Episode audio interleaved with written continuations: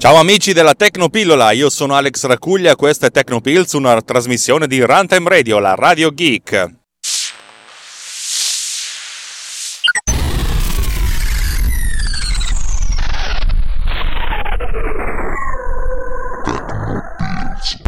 Allora, stamattina, stamattina è giornata di sclero. Giornata di sclero, ma con, un, con una cosa finale buona. Allora, Apple, io gli voglio bene a Apple, ma a volte mi fa veramente girare i coglioni. Perché eh, ultimamente stanno avendo, non tanto nel, nei confronti degli, dei, degli, utilizzatori finali, ma quanto nei confronti degli sviluppatori, un approccio di siamo costantemente in beta. Allora, mm, vi spiego meglio. Come sapete ho iniziato a sviluppare in Swift. Swift è un linguaggio di programmazione relativamente nuovo, ha circa 4 anni eh, e mm, a me piace tantissimo, è veramente un bel linguaggio, è ricco, potente, è veramente facile da imparare, facile da leggere, facile da scrivere, molto essenziale, molto pulito. È però un linguaggio in evoluzione, cioè ogni volta che esce una nuova versione del sistema operativo loro ne approfittano per far uscire una nuova versione del, del, di questo linguaggio, che tra l'altro è un linguaggio open source. Cosa vuol dire linguaggio open source? Che la gente può contribuire un pochettino a dire le, le, quello che pensa e a sottoporre delle idee. Ogni volta che si ha un sistema operativo si passa da Swift 1, Swift 2, Swift 3. Io ho iniziato eh, con Swift 3 che era abbastanza una cosa abbastanza solida. E poi ho vissuto il passaggio da Swift 3 a Swift 4 ed è stato non dico indolore, però insomma diciamo che ho capito quello che stavano aggiungendo e vabbè, l'ho sopportato. E il piccolo problema è che adesso ogni volta che c'è una versione nuova del sistema, del sistema di sviluppo che si chiama Xcode, aggiornano anche il linguaggio, per cui si è passati da Swift 4 a Swift 4.0.1 che non cambiava praticamente niente, fino a Swift, Swift 4.1. La cosa bestiale è che il codice che scrivi non, eh, non è insomma, diciamo che va, va, riscritto, va, va, va, rigestito in qualche modo. La maggior parte delle volte non è un grosso problema. In alcuni casi, però, bisogna andare a, a modificare delle cose. Eh, Xcode ti dà dei suggerimenti su come modificare le cose in modo che funzionino allo stesso modo. Questo teoricamente è una cosa buona e giusta. Il problema è quando tu utilizzi librerie scritte da qualcun altro o i tuoi stessi framework. Notare che io mi, sono, mi sto scrivendo dei framework, cioè delle librerie che non devo ricompilare di volta in volta, ma che sono lì pronte per essere utilizzate, eh, di, in modo tale che di avere tutto quanto pronto. E lì la cosa comincia a diventare un pochettino incasinosa e faticosa, perché anche queste librerie vanno ricompilate, che dici ma che cazzo te ne frega, ci sono librerie, dovrebbe essere teoricamente codice, no. Ho dovuto ricompilare tutte le librerie, va bene. Il problema è arrivato quando ho dovuto compilare un'altra libreria, un frameworkone, un frameworkone open source molto grande, che si chiama AudioKit, AudioKit, uh, detta giusta. AudioKit che l'ho trovato sul sito internet audiokit.io è un framework molto grosso, gigantesco, per la gestione eh, dell'audio, la generazione dell'audio, per un sacco di cose che hanno a che vedere con l'audio ed è cross platform, nel senso che gira su macOS, su iOS, su WatchOS e su tvOS. Cioè veramente è un, è un coso che permette di, eh, di fare audio a tanti livelli. E vabbè, siamo d'accordo. O meglio, siamo d'accordo che non siamo d'accordo. Vediamo di spiegarci un pochettino meglio. Come si fa ad utilizzare una libreria esterna? Ci sono diversi modi, la cosa più semplice è utilizzare una... Un, non so come si chiama l'applicazione servizio, diciamo che è un, una cosa che si chiama Cocoa Pods, che è praticamente un servizio che ti consente di installare e configurare le, i framework esterni abbastanza in modo automatico. È un framework che funziona a linea di comando, per una volta installato basta digitare alcuni comandi, mm, praticamente la, il nome del comando è pod, e eh, seguito da, da, dal comando che si vuole fare. Pod init praticamente eh, costruisce l'insieme di cartelli, l'insieme di file che serviranno poi per la gestione del progetto. Eh, poi deve, mm, il pod init crea un file pod file, un file di testo semplicemente in cui bisogna indicare eh, quali, mm, quali, framework vogliamo utilizzare.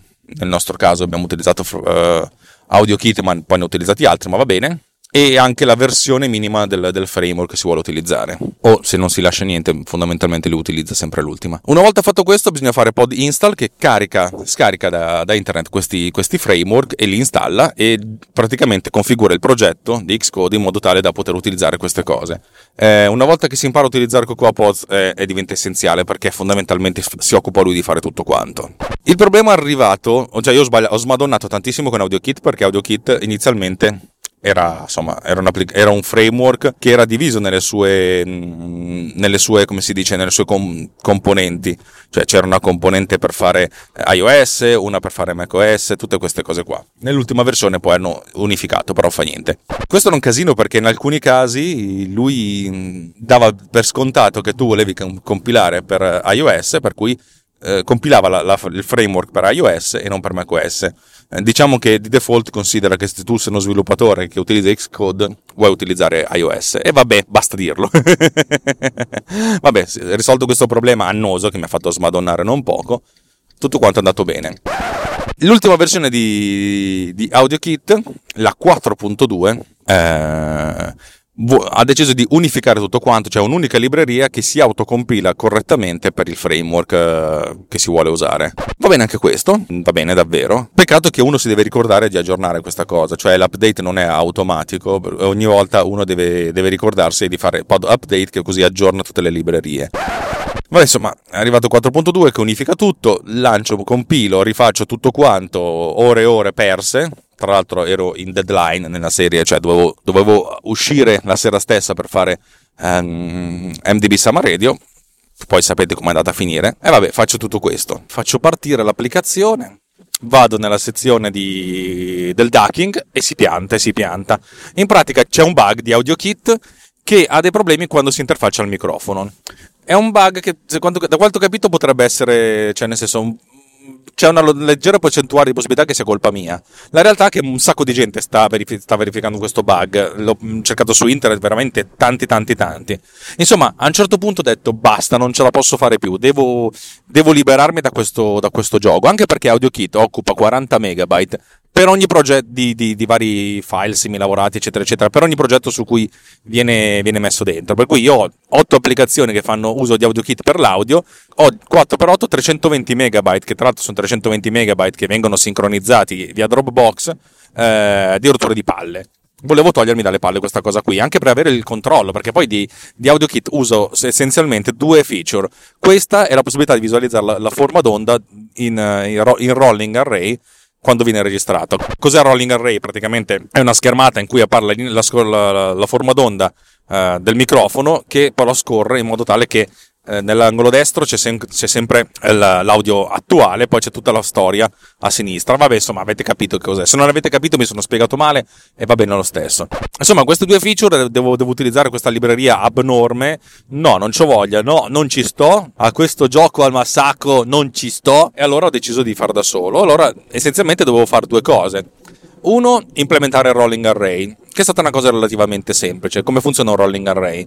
Il rolling array è, non c'è neanche bisogno di, di, di, di beccarsi dei, dei, valori. È un oggetto che ogni volta che gli si dice c'è un valore nuovo, lui sposta tutta l'immagine a sinistra di un pixel e ci aggiunge questo valore. Tac, semplice, bello e fu- funzionale. L'aggiunta poi è far sì che questo valore venga aggiornato costantemente. Per cui questo rolling array viene incluso in un'altra classe che è un rolling array eh, sound level in cui praticamente passo a questa, a questa classe. Il, come si dice, il, il recorder, cioè l'oggetto audio che, che, che effettua la registrazione, e a intervalli regolari, tipo una volta ogni 60 secondi, ma poi ho visto che anche 30 secondi va più che bene, va a leggere il, il valore del, dell'audio e lo infila nel, nel, nel, rolling array. Se non arrivasse niente, il rolling array non, non, insomma, non farebbe praticamente nulla. In questo caso, dato che si tratta di un trentesimo di secondo, cioè bisogna andare sulla fiducia per quanto concerne la, la precisione. Oh, è così e così ci va bene, va senza tanti problemi. Insomma, sta cosa va e non, non, non, è un male. Il problema è la, la, questione di registrazione. Io l'altro motivo per cui utilizzavo H Audio è quello, eh, H Audio e AudioKit, è quello di poter gestire in maniera molto efficiente la, la scelta della, del device perché quando si effettua la registrazione si deve decidere il device su cui questa registrazione viene effettuata. Se io ho soltanto il microfono, cioè in questo momento ho un iPhone e sto utilizzando il microfono eh, interno del, dell'iPhone, questo c'è. Se io vado su, già su un, PC, su un portatile o su un desktop, ho ben due strumenti di, di ingresso. Strumento di ingresso 1 è il microfono integrato, strumento di ingresso 2 è line in, anche se in alcuni Mac non c'è già più, però se attaccate una scheda audio USB, quello diventa un altro line in. Poi nel mio caso che utilizzo loopback con tante schede audio virtuali e cavoli, cioè ho tantissimi, tantissimi input source e questi input source mi servono perché mi servono nel caso in cui debba fare il ducking, io devo mandare a UpNext il mio audio, ma anche l'audio che arriva da, da, Skype. Per cui devo fare un mix di queste due cose, che già avviene, avviene tranquillamente, e poi registrare. Come si fa? Ho cercato, ho sbattuto la testa in mille modi. L'unica cosa che ho trovato è per registrare da una qualsiasi sorgente audio è prima di iniziare a registrare cambiare i settaggi di default per la registrazione audio al, al device vogliamo, su cui vogliamo registrare, far partire la registrazione e poi rilasciare e ritornare alla situazione precedente. Non è la soluzione definitiva, non è la soluzione più bella, figuriamoci, ma almeno funziona. E in questo momento storico il almeno funziona è grasso che cola.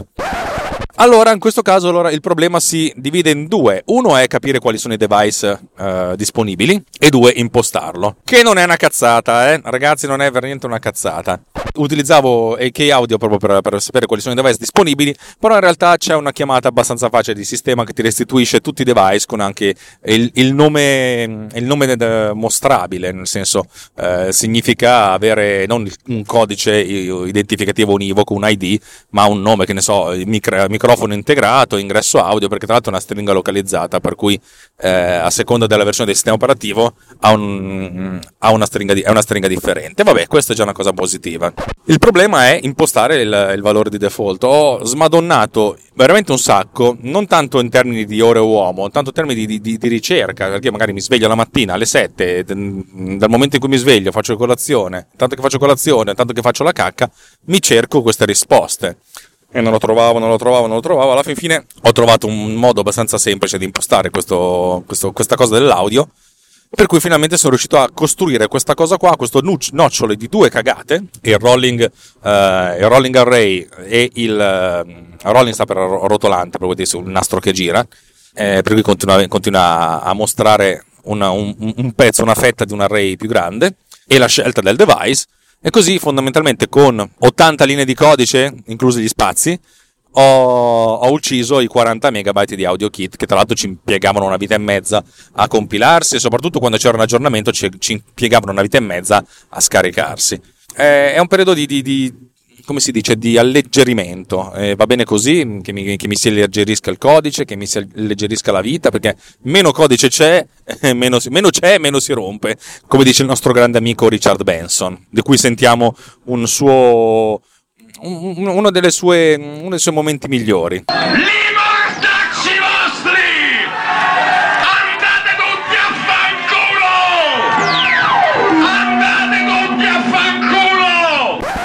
Va bene, insomma, direi che ho detto le mie solite cazzate, è una puntata brevis in cui mi, mi sfogo sul fatto che, che, è un casino, che è un casino sviluppare, che è un casino, anche perché Apple continua a cambiare le cose, ogni, ogni sei mesi devi, devi, ricompilare, devi rifare, cioè c'è tutto una, un insieme di cose che vanno, che va, giustamente vanno anche migliorate, però va, ne va della manutenibilità del codice. Se tu continui a modificare, modificare, modificare, modificare, e eh, che cazzo.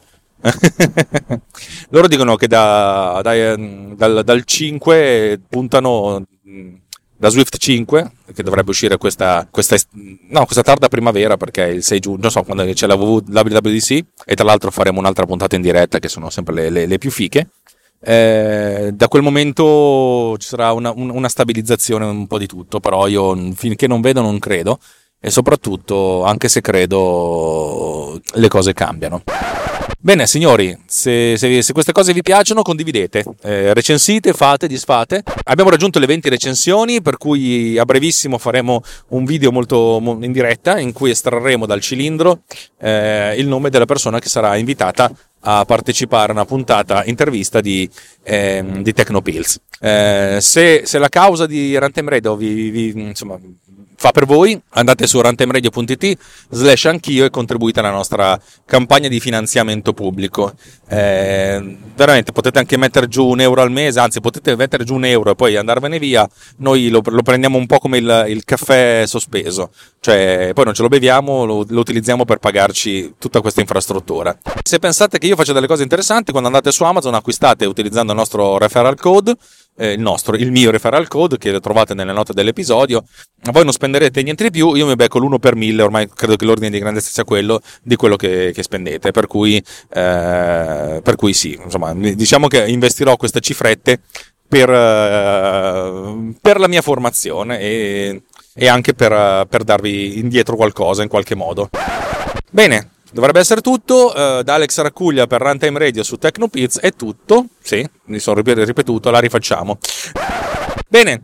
Dovrei aver detto tutto e anche per oggi su Runtime Radio Tecnopills termina e alla prossima puntata. Ciao amicioni!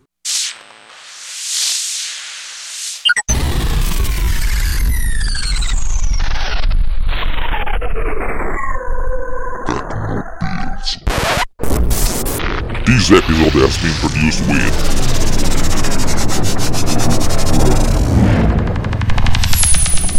Boat Cleaner. Discover more at boatcleaner.com.